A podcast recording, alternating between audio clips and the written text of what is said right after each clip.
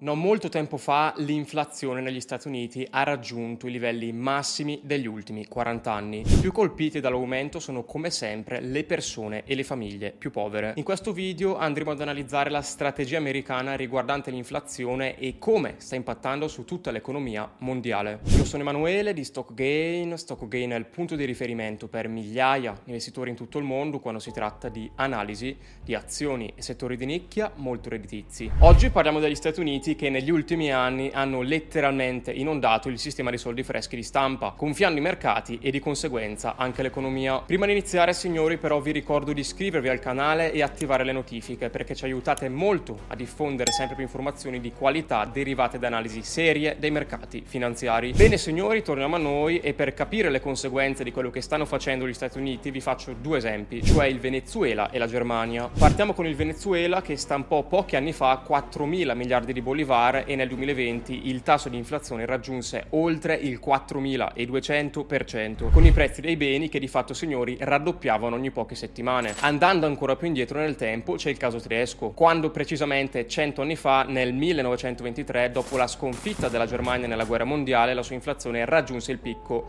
Per affrontare questa crisi il governo stampò semplicemente più soldi per un totale di oltre 500 miliardi di marchi. Qualsiasi cosa fosse scritta sulle banconote non significava nulla, perché il marco tedesco tedesco divenne praticamente senza valore. In soli tre anni, infatti, il tasso di inflazione in Germania divenne così grave che nel picco servivano più di 4 mila miliardi di marche di carta solo per comprare un dollaro. Bene signori, fatti questi due esempi, torniamo a parlare del presente e degli Stati Uniti, che nel 2020 hanno stampato 3 mila miliardi di dollari in solamente tre mesi e mezzo. Pensate che nel solo 2020 gli Stati Uniti hanno stampato un terzo di tutta la valuta che hanno mai prodotto in tutta la loro storia. Ma mentre in altri casi di stampa di valuta quei paesi crollavano nell'iperinflazione, nel caso degli Stati Uniti l'inflazione ha toccato appena il 9%. E oltre che aumentare solo negli Stati Uniti, è aumentata anche in molti altri paesi del mondo e ve ne siete resi conto tutti, credo. Questo è dovuto al superpotere del dollaro e se capite correttamente questo superpotere del dollaro siete in grado di capire un concetto fondamentale nell'economia degli Stati Uniti e di conseguenza nel commercio mondiale ed essere un passo avanti rispetto a gran parte degli investitori. Bene, ecco dove entra in gioco il quantitative easing, abbreviato QE, in parole semplici il QE è un metodo attraverso il quale si crea valuta da iniettare nel mercato per sostenere l'economia e farla crescere. Questo però, signori, innesca una reazione a catena. Infatti l'offerta di dollari nell'economia degli Stati Uniti aumenta e questo aumenta la quantità di denaro che i cittadini possono di fatto spendere. E quando milioni di persone ricevono soldi freschi pronti da spendere, chiaramente aumentano la loro spesa. Immagino che anche voi, se domani vi vedeste con il vostro stipendio o le vostre entrate raddoppiate, qualcosa in più lo comprereste. Questo chiaramente aumenta il costo delle merci negli Stati Uniti per la legge della domanda e dell'offerta, creando così inflazione. Ok, quindi abbiamo capito perché l'inflazione è cresciuta in America, ma perché signori lo sta facendo anche nel resto del mondo? Beh, come abbiamo detto, l'aumento dell'offerta di moneta aumenta la domanda di beni. Come ben sappiamo, la globalizzazione porta importanti connessioni economiche fra gli stati di tutto il mondo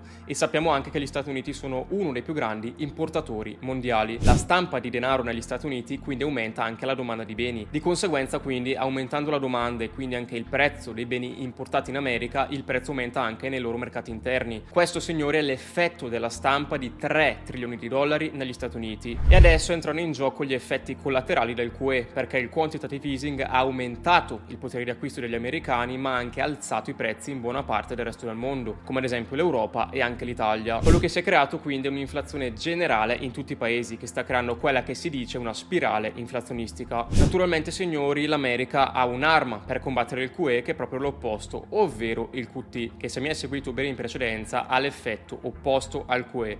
In pratica vuole rallentare l'economia e di conseguenza l'inflazione. Ah, a proposito, il nostro team ha creato dei portafogli azionari che hanno guadagnato bene in entrambi i periodi, quindi se volete massimizzare i vostri rendimenti potete richiedere l'accesso sul link qui sotto in descrizione. Naturalmente, signori, non è tutto facile come sembra, o meglio lo sarebbe se gli Stati Uniti non fossero stati così folli da stampare così tanta moneta e gonfiare l'economia a livelli folli. Perché oggi quello che vedete non è nulla di reale, ma è semplicemente ipergonfiato. Vi parlo di SP 500, delle grandi aziende come Apple, Amazon, Microsoft e molte altre. Il loro valore reale, cioè quel che portano sul mercato, non c'entra nulla con quello che vedete sul mercato azionario. Semplicemente tutti i soldi stampati sono andati a finire lì perché c'è stato, diciamo, un fenomeno autoalimentato, che è quello che avete visto negli ultimi decenni e su cui noi stiamo cercando da anni di farvi aprire gli occhi. In pratica la stampa di soldi ha portato eccessi di liquidità agli investitori che ovviamente li hanno investiti nei mercati finanziari, i mercati sono cresciuti come conseguenza perché? Perché prima con il QE è stato inflazionato il mercato obbligazionario, poi le obbligazioni erano sconvenienti, questa liquidità è stata poi convogliata nel mercato azionario e i due mercati sono cresciuti ovviamente, ma poi la loro crescita è stata una motivazione di investimento per altri investitori perché pensavano che tutto potesse solamente salire. Sicuramente vi sarà capitato di sentire qualche youtuber o qualche consulente in giro dirvi di investire in America